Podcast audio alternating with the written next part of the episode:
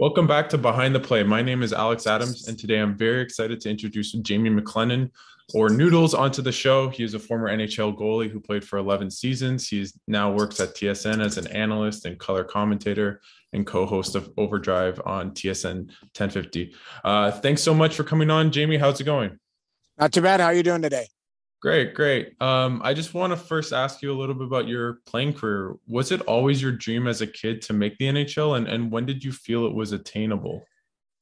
Um, I think you know playing road hockey when you're a kid, you're like, yeah, I, you know, would love to be a hockey player, all of that fun stuff. So that yeah, that's cool. Um, I think when I was in junior, like junior pro, was playing in the Western Hockey League, you're kind of 17, 18 you aspire to be a pro hockey player, but you're not sure how realistic it is. Um, you know, I, I was always one of the better ones for my age group in in my area, like in Alberta where I grew up and stuff like that. So you're like, okay, you know, you're kind of at that level. You make junior hockey, and then you know you keep challenging yourself and and seeing if you can kind of get to the the next level. So I don't really know when it kind of became you know, turn from a dream into, hey, this could be possible type of thing. You get drafted and and you think, okay, like you've got a chance, but you don't even realize when you get drafted, like that's the beginning of like the work. Like it's not the end result. So, you know, there's a I think a book out there, I think it's called Many Are, you know, drafted, few make it type of thing. It's my former goaltender. I think Rick Hines wrote it. It was a really interesting interesting book I read years ago, just saying like many are called, but few are answered type of thing. And and it's true. How many people get drafted and actually never see an NHL game? So um, I think it became a reality for me once you got to training camps and realized, okay, like I this is some of your peers, and I think I can do this.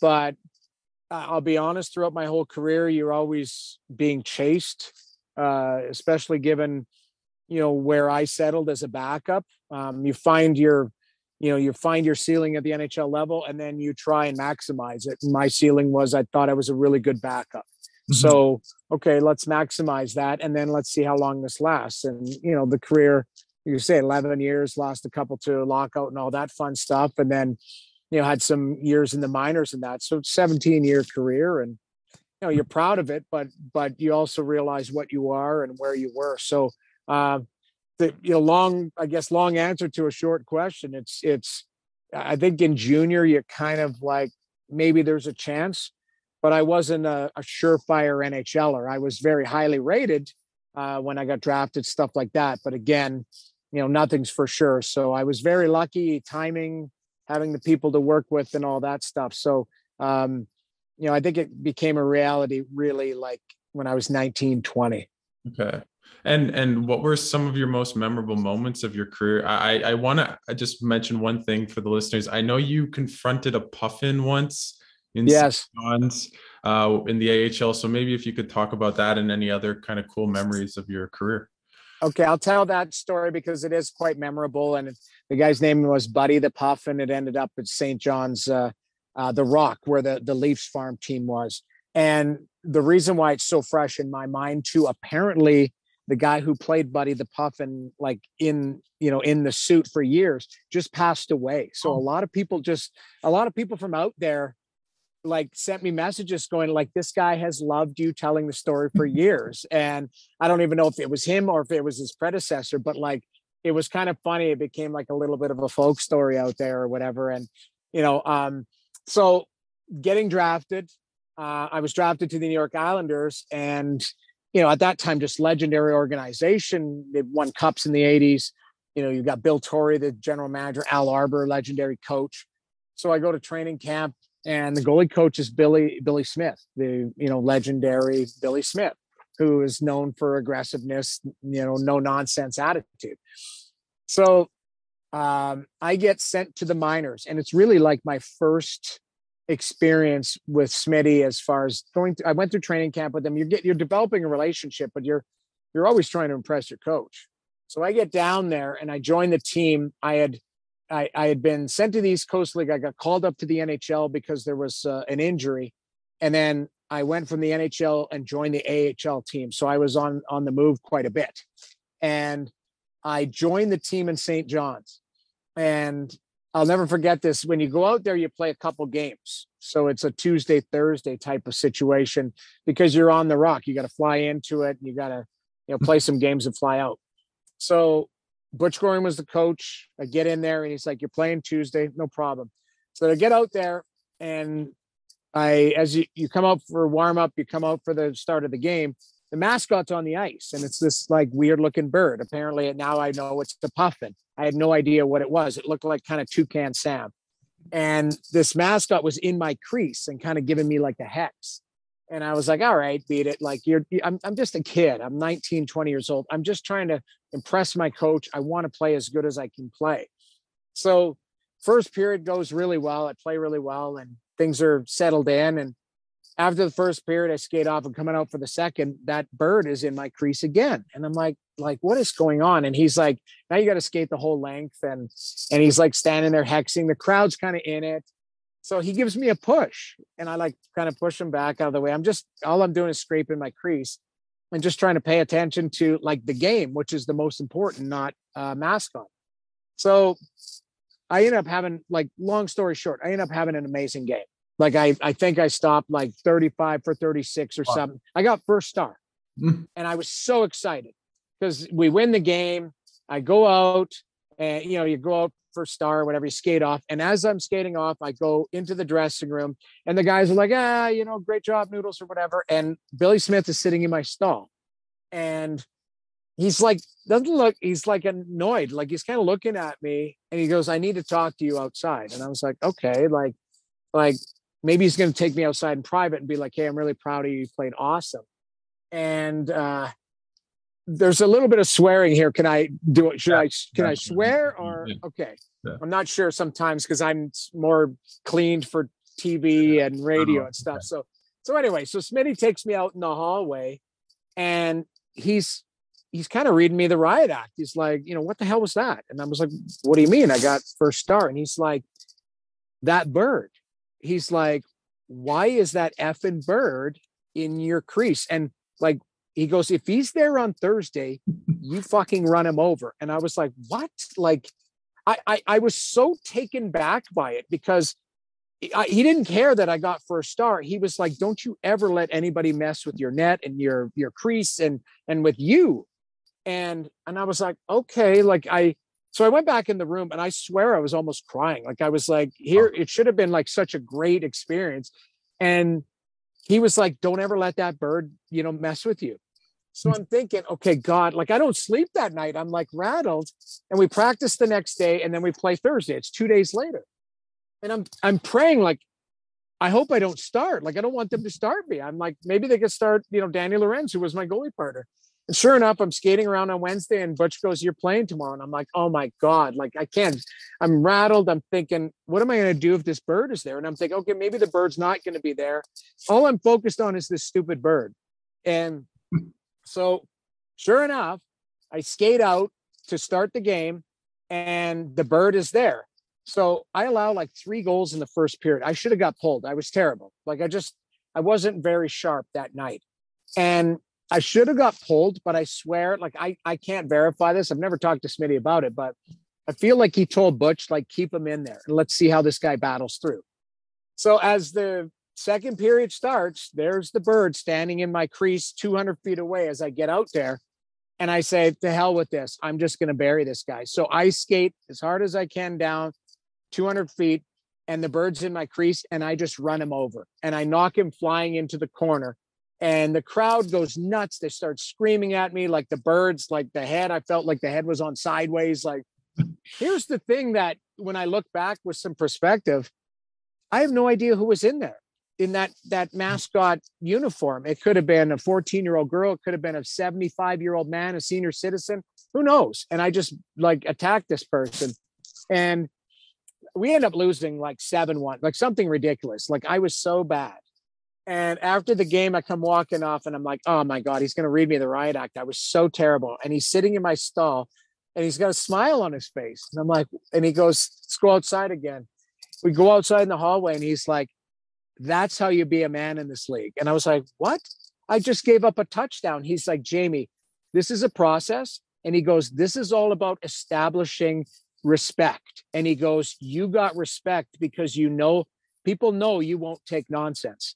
And I was like, Oh my God, like that was my first kind of like pro, you know, mm-hmm. away from hockey, non technical lesson as to like how you establish. Now, again, life has changed the, the you know you don't do stuff like that nowadays but back then this is you know 25 30 years ago it was just a different time mm-hmm. but uh, I'll never forget Buddy the Puffin. And like I say, when recently when um, he passed, and people sent me notes, and I kind of still chuckle about it. And I actually, if you look on Overdrive and look on uh, mm-hmm. on my backdrop in my home office, there's a little bobblehead of Buddy the Puffin. I oh, I wow. put it there's they somebody sent it to me, and I actually I keep it there all the time because I think it's such a you know a part of my like fabric or part of like me growing as a mm-hmm. pro athlete and stuff. So it was kind of a funny story.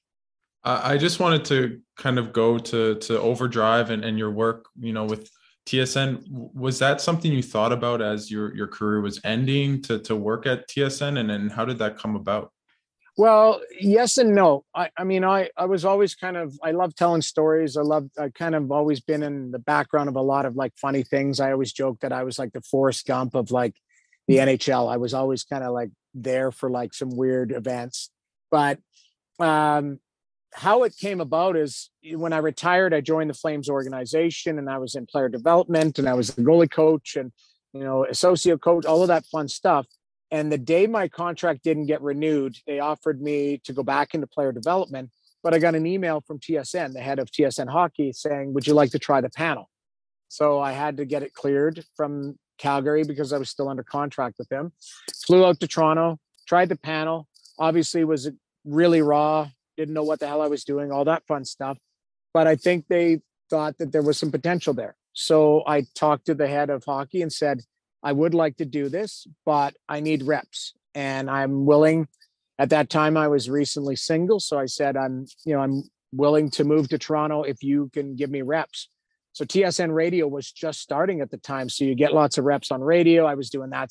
They put me on that's hockey. So they started giving me lots of reps to get more comfortable. So it kind of just worked out that I was going to have a job change anyways to go either back into player development with the Flames organization or try this new thing out and tried it out, ended up liking it. And I guess we're 12 years later and this is, you know, I think my 12th year with TSN. So. And, and I guess just to, to, to transition a little bit, like you, you now do color as well, like as an analyst for games. What do you think makes you such an effective analyst and, and what's your kind of process for that? My process um, i feel like i was an analyst when i was a backup goaltender because i sat there and watched. So i had 880 games in the league and i played 250 so i watched for 600 games probably you know a, a decent paid seat put it that way. So you're always analyzing. I look at it from yes a goaltender's perspective but I try in my you know color commentator commentating analysis to go you know answer the question why? Like why did this happen? Well it's easy to see that the puck went in. Well why how did it go in? What was the process? So i think that's kind of um, what i think about all the time when i'm doing color is you know point out something that maybe not be captain obvious and you know, you're not just going to have a guy come to center ice and just shoot and it goes in and you go, oh, the goalie missed it.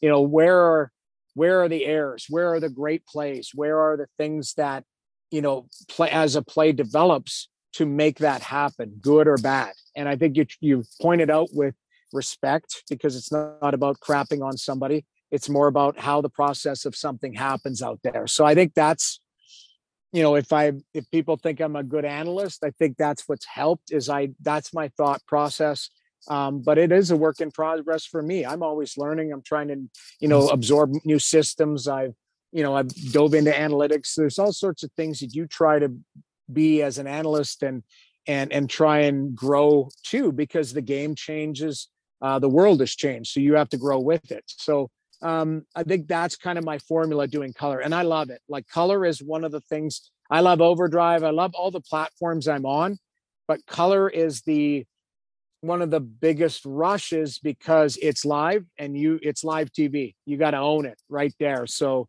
you see a mm-hmm. misspeak, you see something, you know, you got to correct it right away, or you know, it's it's there's no like premeditation. It's like you go at it and let's let's let's let it unfold here. And I try and have as much fun as possible too. Mm-hmm. That's the thing too, as I don't take myself too seriously. I, you know, I said this before. I knew what I, I'm very proud of my career, but I knew what I was as a player.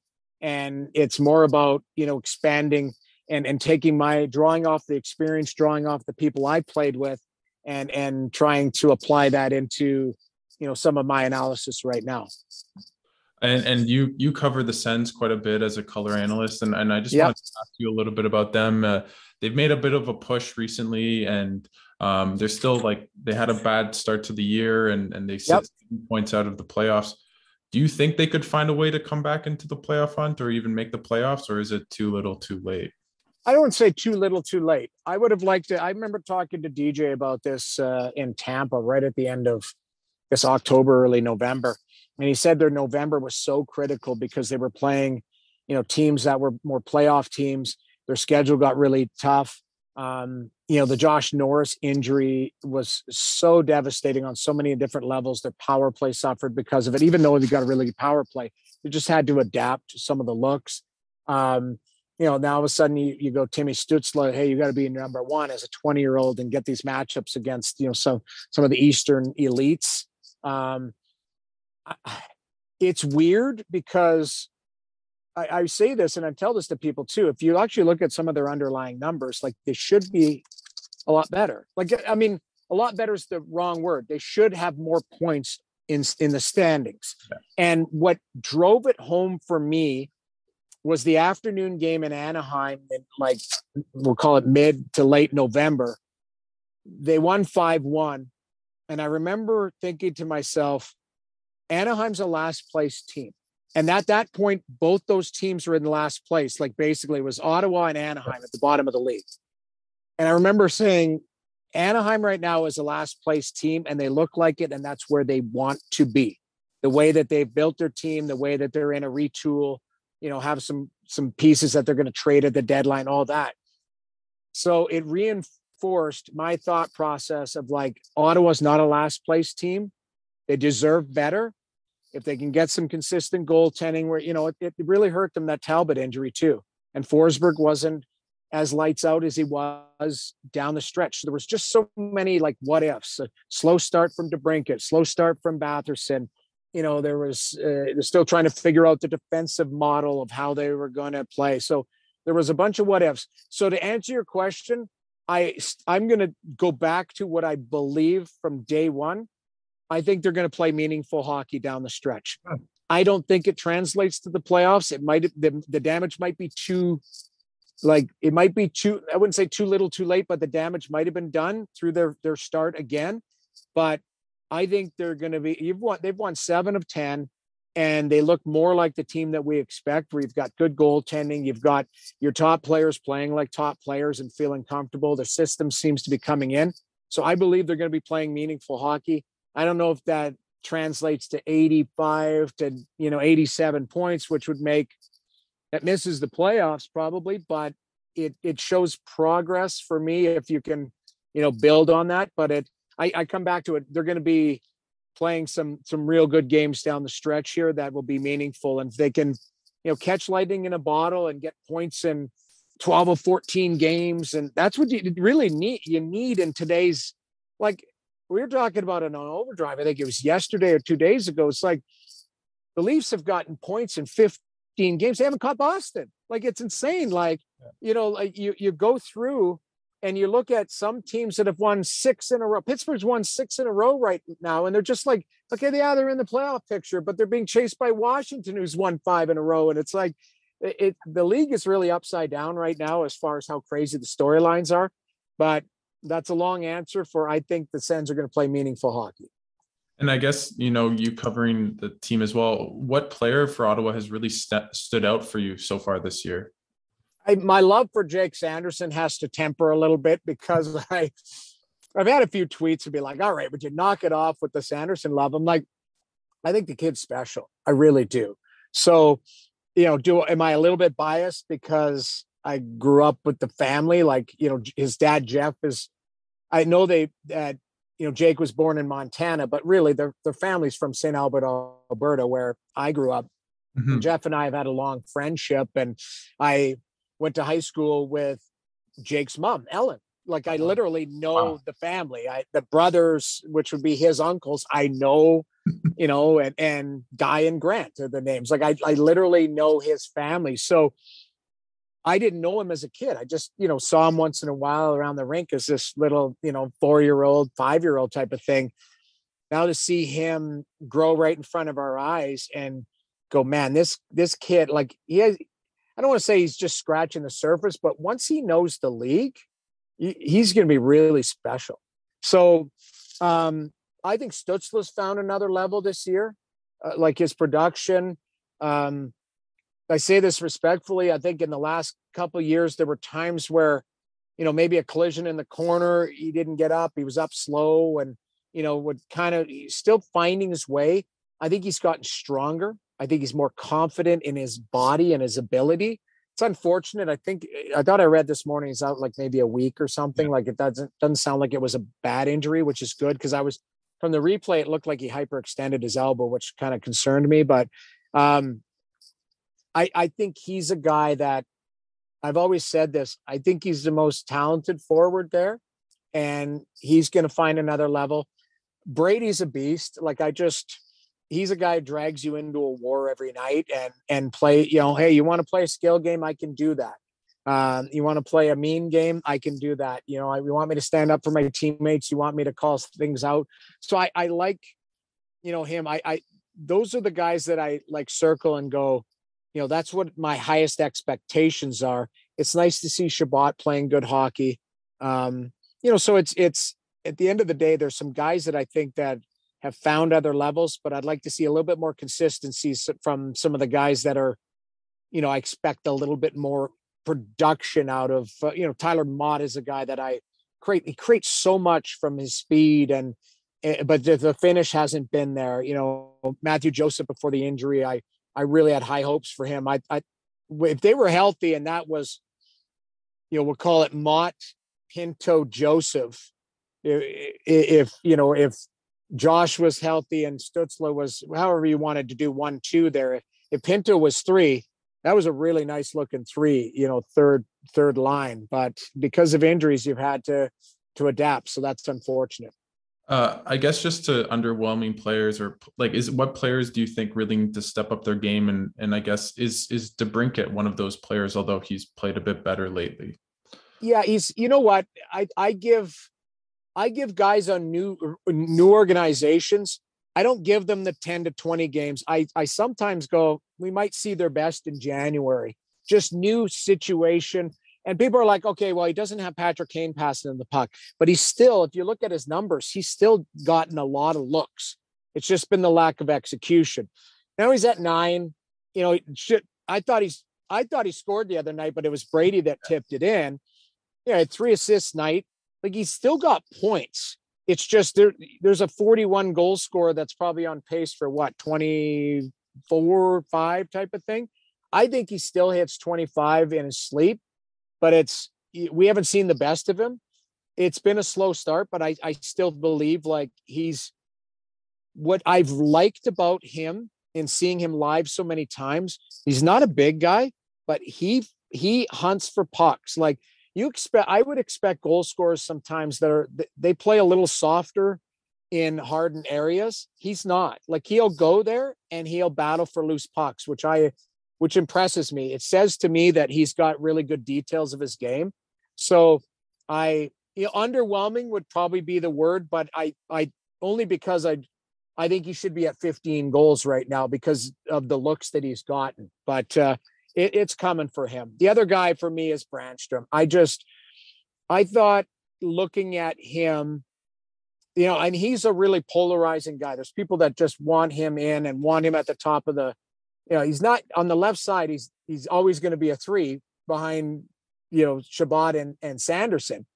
And that might, you know, that's going to switch year after year because both those guys are really good players. But for me, Brannstrom, he's a guy who gets pretty decent minutes. Let's call it 16 minutes. I, you know, that fluctuates. I've seen 12 and I've seen 20. So let's say 16. But he doesn't like he doesn't have points. Like there's like there for a guy who advances the puck and is a good skater and and really is trying to play the right way, he's gone 102 games without a goal, and he's got three assists on the year. I think I I think it's two or three.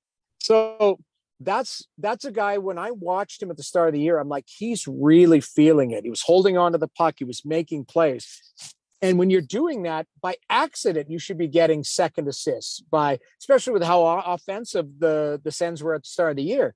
So I that's the underwhelming part is the production side of Brannstrom, uh, not so much like the process because I think he's been playing some pretty solid hockey and worked on his defensive game, but it just the it's it's astounding to me when I do my stat sheet every night and I'm like it's 102 games he hasn't scored, and it's he hasn't had an a uh, you know last game I did I think he hadn't had an assist in like 21 games, something crazy. Which I'm like, this guy is out there a lot for.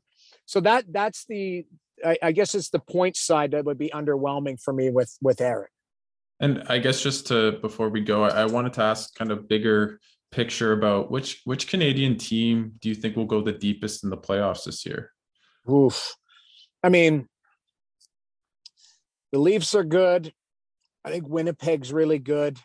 I think Edmonton, like people don't, people think Edmonton is a two person team. They're not anymore.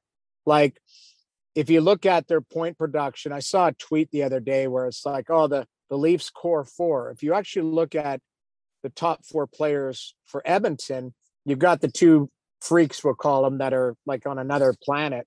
And then you've got Hyman, who has the same amount of points as John Tavares. And you've got Ryan Nugent Hopkins, who has the same amount of points as William Nylander. So then my argument is who's your number five?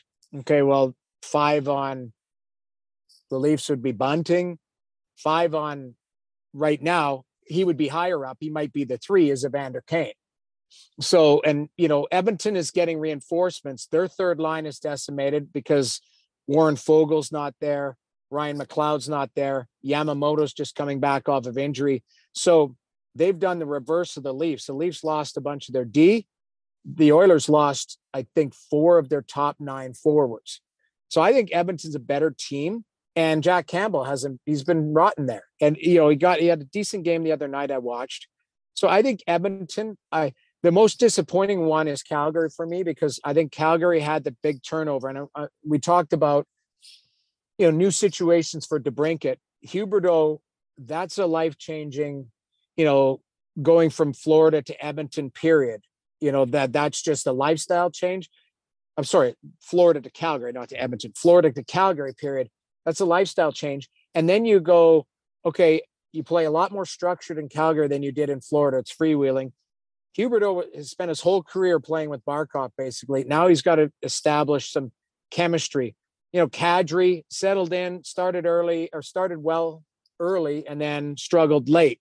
Um, so I, I think Calgary's a better team than they've kind of shown. So I, I look at there's four, I think there's four playoff teams in in Canada, potentially a fifth if somebody makes a run, whether it's Vancouver, Montreal, Ottawa. But you know, at, at the end of the day, I, I think there's four that could, and all four of those, I could make a case for doing a deep run. Calgary structure, if Markstrom really like played like Markstrom, Edmonton, if they did what they did last year, and one of those goalies gave them ample goaltending.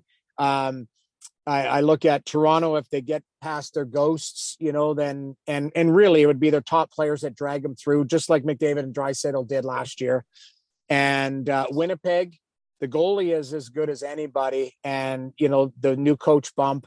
And Winnipeg's been great this season, and they don't, you know, Nikolai Ehlers is one of their best players, and he hasn't been available to them pretty much the whole season. So those are the four. I don't know who I would choose to come out. Every time I choose somebody, they seem to go in the crapper. So I don't want to jinx anybody, but those are four that I think are I can make a case easily for all four of them to to get past the first round and, and start to to to move along. Well, thank you so much, Jamie, for coming on. I, I really appreciate uh, this and, and providing all your insight. And uh, yeah, thank you so much. Absolutely. Thanks for having me, and we'll stay in touch and we'll do it again. Great.